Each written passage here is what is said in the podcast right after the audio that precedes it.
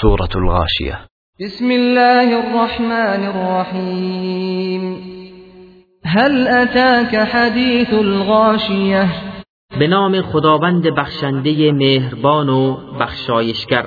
آیا داستان غاشیه یعنی روز قیامت که حوادث وحشتناک همه را میپوشاند به تو رسیده است؟ وجوه یومئذ خاشعه. چهرهایی در آن روز زبون و ذلتبارند. عاملة ناصبه. آنها که پیوسته عمل کرده و خسته شده اند تصلى نارا حامیه تسقى من عین آنیه و سرانجام این زحمتکشان خسته و بیهودگر در آتش سوزان وارد میگردند. از چشمه بسیار داغ به آنها می نوشانند لیس لهم طعام الا من ضریع.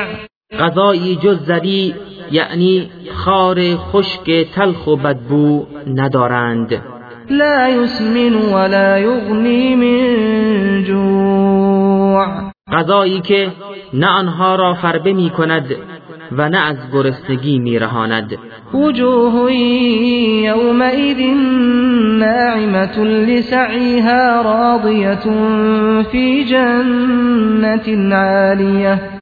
چهرهایی در آن روز شاداب و با ترابتند از سعی و تلاش خود خشنودند. در بهشتی بلند مرتبه جای دارند.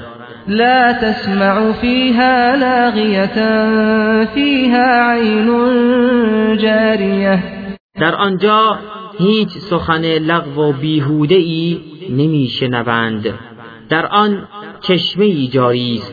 فيها سرر مرفوعة وأكواب موضوعة ونمارق مصفوفة وزرابي مبثوثة.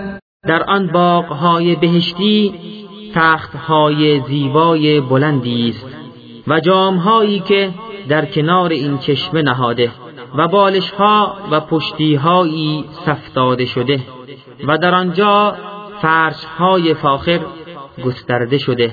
افلا ینظرون الى الابل کیف خلقت؟ آیا آنان به شطور نمی نگرند؟ که چگونه آفریده شده است؟